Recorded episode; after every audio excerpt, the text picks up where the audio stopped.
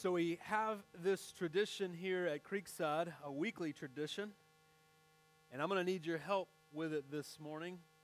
On the count of three, I'm going to say, Our pirate ship kids are dismissed, and what I need from you is a hearty R, okay? All right? One, two, three. R. All right, our pirate ship kids are dismissed. If that's you, we hope that you guys are enjoying your time this morning. Man, let me first, or I guess hopefully not be the first person to say Merry Christmas. Merry Christmas to you guys. I hope that you're enjoying the Christmas season. And uh, today we're going to be starting a brand new series called The Best Christmas Ever. Best Christmas ever. Let me ask you a question. What is the best Christmas that you remember? What's the best Christmas, like for your life specifically, what's the best Christmas that you've ever had?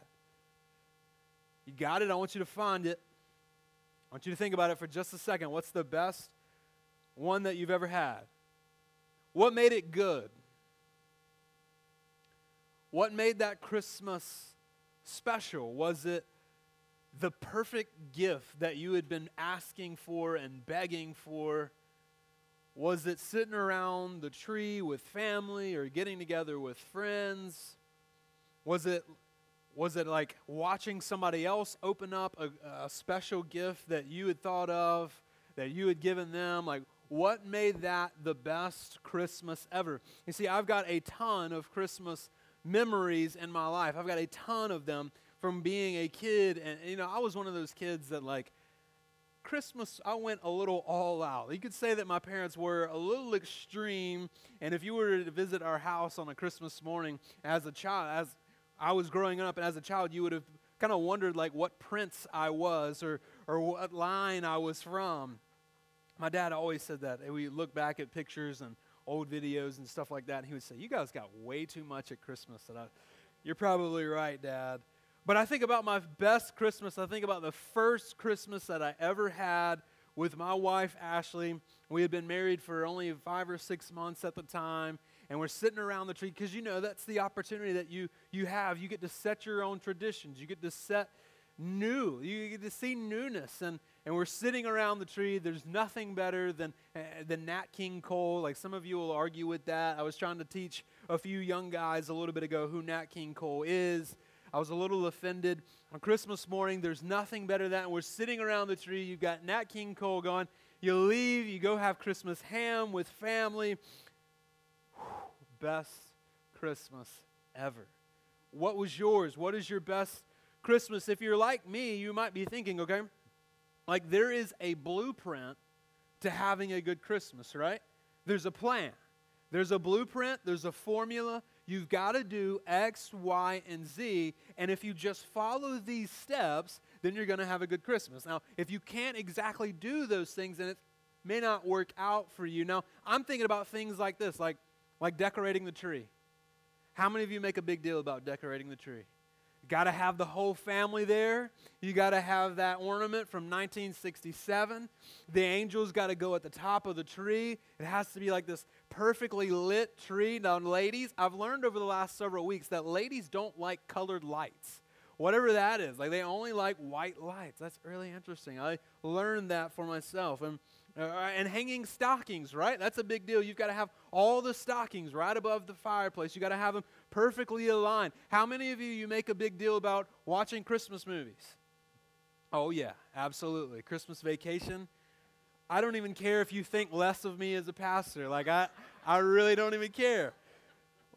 Little fool, a lot of sap. Love that movie. Or if it's A Wonderful Life. Love Christmas Eve. Oh man, my mom's there like Christmas Eve, It's a Wonderful Life. Man, whenever George Bailey at the very end of the movie, spoiler alert, uh, the very end of the movie, man, with that, that scene, it's just all coming together. It all works out for him. I just want to weep like a baby, like a child. I just want to weep. Best, or, or how many of you, like, you, you make a big deal, like, with, with your kids, you got to go see Santa, right? You got to go see Santa in the mall. Okay, none of you like Santa Claus, or, or how about baking cookies? Like you, you, you know, you get together as a family, you bake cookies. Right. So you get it, you understand there's a formula, right? There's a plan. If we're going to have Christmas, if we're going to do it well, then we've got to do X, Y, and Z. And so in this, this new Christmas series that we're walking in, I, I just want to propose something to you. That if you're looking to make the most of Christmas, if you're looking to make the most of it, to, to get the fullest out of Christmas that you possibly can, I mean, just warn you that those things are good. Those things are awesome. And you're making memories, and they, they are life giving, and they produce joy in you, and they, they can produce peace in you, and they're really fun. But at the end of this Christmas season, if all those things that you do, if that's it, if that's all that you do, I promise you, you will not be satisfied. I promise you, there will be a point in time, maybe, maybe about December 20, 26th, 27th, January 1st, you'll be like, man, Christmas is already over. I, I didn't really enjoy it this year. I didn't really get the most out of it. I, I say that just about every single year. It's over. I, I really didn't, I didn't get something out of it this year. Let me just say this that if you're looking for all of those things to bring fulfillment, they won't satisfy you. Let me ask you this what, what do you do if you don't have a tree? Can you still celebrate Christmas? What happens if you don't have toys and means and, and those types of things under the tree? Can you still celebrate Christmas? What happens if you don't have family? What happens if you don't have friends? Can you still celebrate Christmas? Can it still mean something to you? Can you still get something out of it? You see, our Christmas festivities and our traditions are good and they're, they're life giving, but if we truly understood the message of Christmas, then I believe our parties would be even bigger. If we truly understood what Christmas was all about, I guarantee you that our smiles and our joy and our contentment would, would last even longer during the year if we truly grasped and understood what it is. You see, there's this common misconception about what Christmas is. There's a common misconception, and, and even in our Christian circles and in, like the church world, we've, we've kind of done this thing where we say, you know, make sure that you worship Jesus. Jesus is the reason for the season. And it's kind of become this cliche. You see, more than Christmas is an event that we celebrate, more than it's an event that we celebrate, it is a message to be received. Christmas is an event, yes, it's something that we look back on, we reflect on, we celebrate, but so much more than that, so much more than it is an event that we celebrate. It is a message to be received. And that's cool. And there is a blueprint for having the best Christmas ever. You guys want to know what it is? I want to let you in on how you can have the best Christmas ever. The blueprint can be found by looking at the first Christmas ever. So if you have your Bibles, go ahead and turn with me to the book of Luke. We'll be in chapter 2. Luke chapter 2. If you got it, say, I got it. If you don't have a Bible, we'd love to give you one. You can see it right over here at our Connect table, and that's a free gift to you. We would love for you to have a copy of the Bible, and uh, that is for you to keep. Luke chapter 2, that's where we'll be camping out today. And, and here's the bottom line if you don't get anything else away from today, if you don't take anything else at all away from this message, away from this series, here it is. Here's the bottom line that I want you to know that you can have the best Christmas ever by receiving, receiving the good news of Jesus Christ. You can have the best Christmas ever by receiving the good news of Jesus Christ. So if you got it in Luke chapter 2, we're going to pick up in verse 1. I don't know if those are going to be up on the screen, but I know it will be soon. Just read along with me. In those days, a decree went out from Caesar Augustus that all the world should be registered. This was the first registration when Quirinius was governor of Syria. And all went to be registered, each to his own town. And Joseph also went up from Galilee, from the town of Nazareth to Judea, to the city of David, which is called Bethlehem, because He was of the house and lineage of David to be registered with Mary, his betrothed, who was with child. And while they were there, the time came for her to give birth, and she gave birth to her firstborn son and wrapped him in swaddling clothes and laid him in a manger because there was no place for him in the end. Now, that part of it should be a little familiar to you. If you've been in church your entire life, or this is your first time ever in church, you've probably heard a little bit about that story. It might sound a little familiar to you. This is where we're going to pick up, and, and you might going to hear a, a little bit of a twist, so to speak, with Luke chapter 2. And in the same region, there were shepherds out in the field, keeping watch over their flock by night, and an angel of the Lord appeared to them. And the glory of the Lord shone around them, and they were filled with great fear. And the angel said to them, Fear not, for behold, I bring you good news of great joy that will be for all the people. Let's try that again, and I want you guys to read aloud with me in verse 10. And the angel said to them, We'll wait till everybody gets on. And the angel said to them, Fear not, for behold, I bring you good news of great joy that will be for all the people. For unto you is born this day in the city of David a Savior who is Christ the Lord.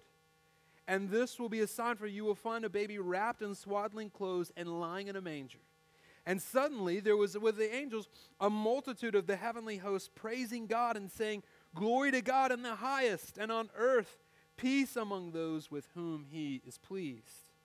When the angels went away from them into heaven, the shepherds said to one another, let us go over to Bethlehem and see this thing that has happened, which the Lord has made known to us. And they went with haste, and they found Mary and Joseph and the baby lying in a manger. And when they saw it, they made known say, the saying that had been told them concerning them about this child, and all who heard it wondered at what the shepherds told them. But Mary treasured up all these things, pondering them in her heart. And the shepherds returned, glorifying and praising God for all they had heard and seen as it had been told them. And at the end of eight days, when he was circumcised, he was called Jesus, the name given by the angel before he was conceived in the womb.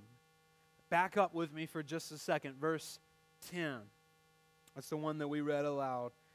Fear not, for behold, I bring you good news of great joy that will be for all the people.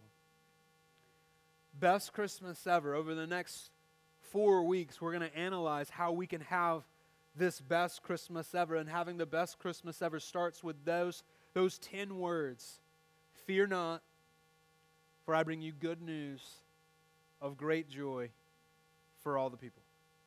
So, over the next four weeks, having the best Christmas ever, we're going to analyze on those, we're, we're going to kind of key in on those specific 10 words. And today we're going to look at those words fear not. Fear not. Now you might be asking yourself, why in the world would the shepherds be afraid? Why in the world? What do they have to be afraid of? It's just angels, right? Well, you have to think about it a little bit. I think about it a little bit more like this, okay? Like just picture you're watching sheep out in the middle of the night. These guys are just they're kind of your average blue collar guys. Maybe they finished high school. I don't know. They probably they would have probably be considered a little bit of like your your blue collar like high school dropouts. Those kind of guys. They work with their hands. They're out in the middle of the night working with these sheep, which would have been considered like the the lowest animal possible. So these aren't necessarily the guys that are invited to the parties. All right, these aren't exactly the guys that you would want to hang out with on a Friday night. Like these are the kind of guys that they're, they're, they're rugged individuals and they're standing out in the, in the middle of the night watching over these sheep, and just out of nowhere, this angel appears to them, and they're shook, right? Like they're scared. They're out of their, out of their minds. They are just terrified of seeing these angels. Who knows? Like, if you were just standing out in the middle of a field one night and an angel appeared to you, you would probably think it's an alien or something like that. You would probably think, oh man, I'm, I'm in the middle of a, of a UFO sighting right here. And so they're seized with fear. But you see, it's more than that. It's so much more than just angels appearing out of nowhere. You see, these angels, here and all throughout the Bible, angels represent the glory of God.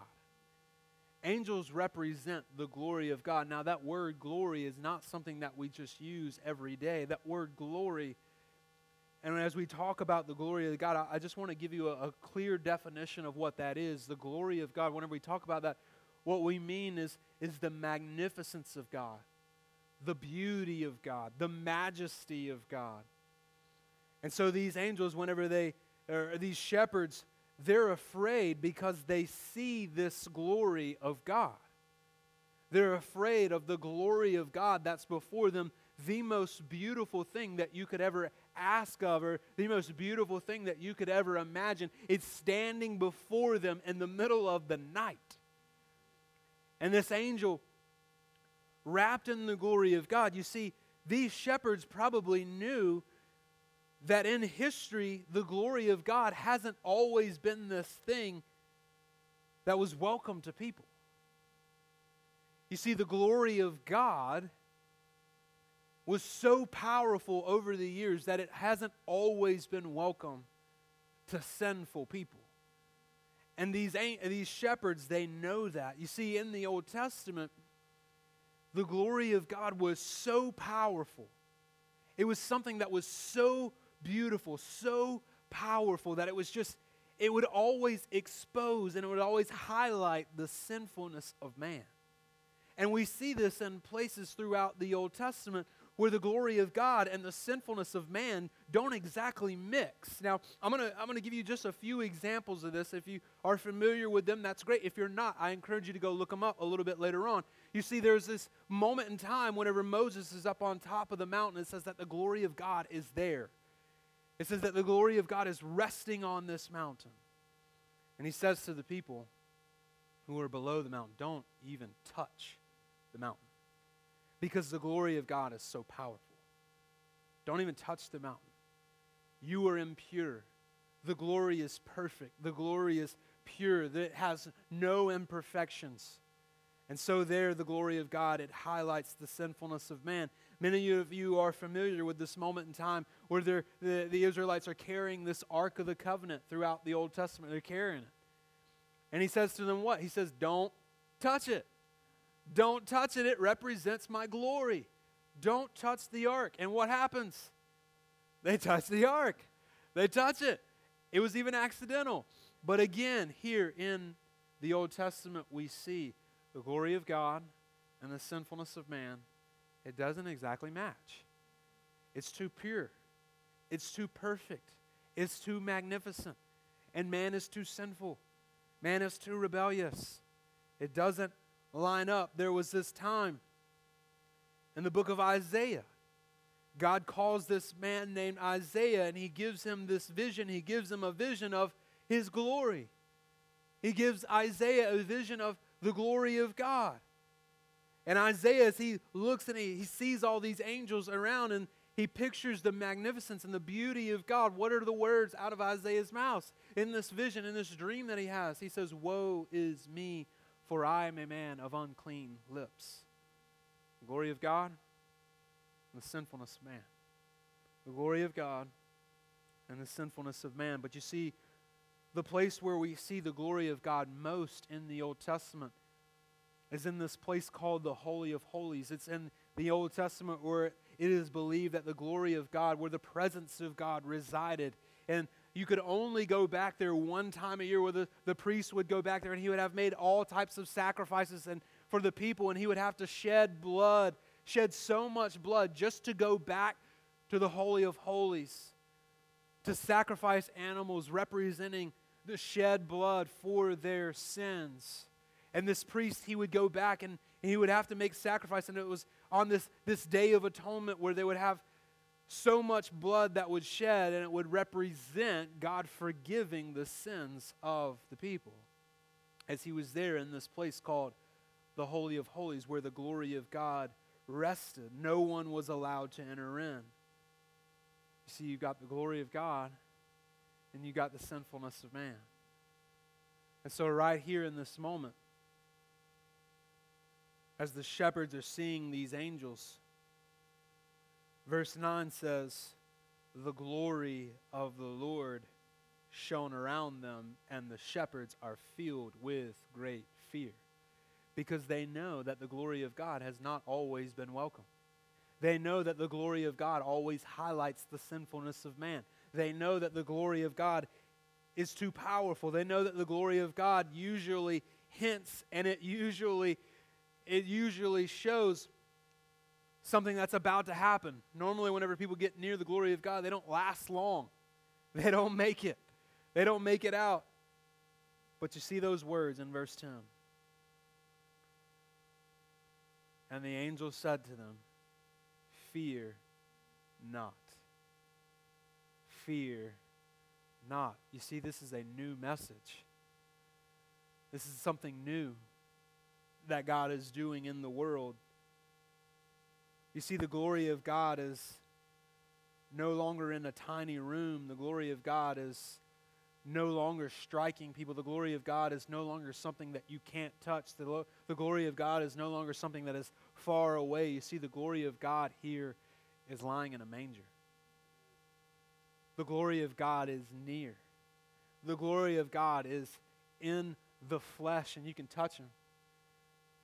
The beauty of God is lying in a manger. The majesty of God is lying in a manger. And so these shepherds here are saying to them, Fear not, but there's a message behind this message, and that message is you have access to God. You have access to the glory of God. You can know the glory of God. I think about this as we see it in Hebrews chapter 1. Hebrews chapter 1, you don't have to turn there, it should be up on the screen. Hebrews chapter 1, 1 through 4 says, Long ago, at many times and in many ways, God spoke to our fathers by the prophets. But in the last days, He has spoken to us by His Son. He's referring to Jesus, whom He appointed the heir of all things, through whom He also created the world. Listen to this, and this is where we're going to key in on that. He, being Jesus, is the radiance of the glory of God. He is the radiance of the glory of God. Luke 2 is a story about the glory of Jesus Christ coming to creation. About the glory of God and the exact imprint of his nature, and he upholds the universe by the word of his power after making purifications for sin, he sat down at the right hand of the majesty on high, having become as much superior to angels as the name he inherited is more excellent than theirs. Beautiful picture here of the glory of God that's come down. Now, I want you to think about this for just a second that Jesus Christ is the glory of God. And for the first time in the history of the world, you can go near to this glory. You have access to this good news. And that's exactly what the shepherds do in verse 13. And suddenly there was with the angel a multitude of the heavenly host praising God and saying, Glory to God in the highest, and on earth peace among those with whom he is pleased. And what does it say that the shepherds do? When the, when the angels went away from them into heaven, the shepherds said to one another, Let's go and let's see this thing that they're talking about. Verse 16, they go and they find Mary and Joseph and the baby. He's lying there in the manger. Verse 18, and all who heard it, they wondered at what the shepherds had said. But Mary treasured up all these things and pondering them in her heart. Verse 20, and the shepherds returned, glorifying and praising God for all they had heard and all they had seen. What are you afraid of this Christmas season? What are you afraid of this Christmas season? Some of us here tonight or this morning are probably way down. You're tired, way down from work, way down with relationships, way down. Maybe some of us this morning are way down by sin in ways where we've rebelled in our hearts against the Lord. Maybe some of us this morning are weighed down by bad decisions, weighed down by failures, weighed down by mistakes, weighed down by, by times where we've rebelled against the Lord, weighed down. Some of you this morning, you feel like you're far from God. Some of us, maybe this is the first time you've been to church in a long, long time. And I don't know exactly what's going through your mind. I don't know exactly what's on your heart. I just know what the angels said. The angels said, Fear not. The angels said, Fear not, you have access to God. And you see, the best news, the good news about Christmas here is that the angels say to them, They say, Fear not, for I have good news of great joy. The reason that they can say, Fear not, is because this baby that came into the world would ultimately become the Savior who died on the cross for your sins and for my sins. This is the good news that the angels are bringing here. There is good news, meaning that you have forgiveness of sins. This is the good news of the gospel. What is the good news of Christmas? The good news of Christmas is that you have access to God. What is the good news of Christmas? The good news of Christmas is that you have a way to know God forever and to be a part of His kingdom. And I don't know this morning, I don't know how you feel. I, I, I, don't know where you are this morning. Maybe some of you are tired. Maybe some of you are, are looking for an out. Maybe some of you are looking for something that is going to be life changing, something that you can put all of your stock and invest in. Here it is. Here it is. Jesus Christ came into the world to die ultimately on a cross for sinners like you and like me. You see, Luke 2 is an invitation to receive a message. Luke 2 is an invitation that says, Come and receive. Luke 2 is an invitation that says, Come and worship. And ultimately, Luke 2 is this message to be received. Have you received that message? Have you received it this morning? Whether you're close to God, whether you might feel like you're far from God, have you received this message of Christ and his kingdom? You see, if you want the best Christmas ever, the best Christmas ever is only found by receiving this message and worshiping Jesus Christ. Would you guys bow your heads and pray with me this morning?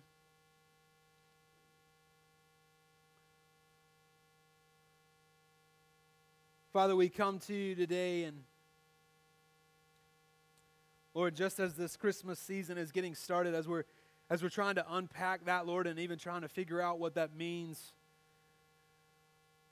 Lord, I know in my heart, Lord, a lot of times I try to create this plan. I try to come up with this formula to create the best Christmas possible.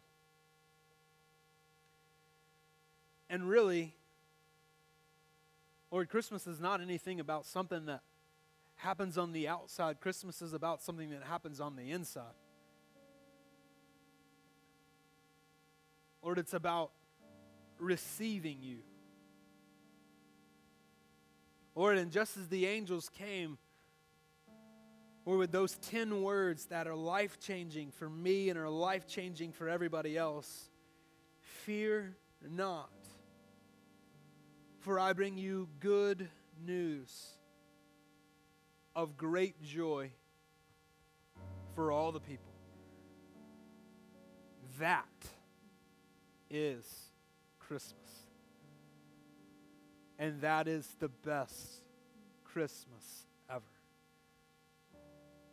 And so, Lord, right now, Lord, I, I just, Lord, I, I want us to clear our minds, clear our heads, to make room for you, to make room to receive you as Lord and as Savior. God, I pray if there be anybody in this room this morning that feels like they're far from you, feels like the glory of God is just overwhelming too much. Oh, that we would all heed those words of the angels fear not. That we might be brought near. Maybe some of us for the first time ever. We love you, Jesus. And we ask these things. In your name, amen.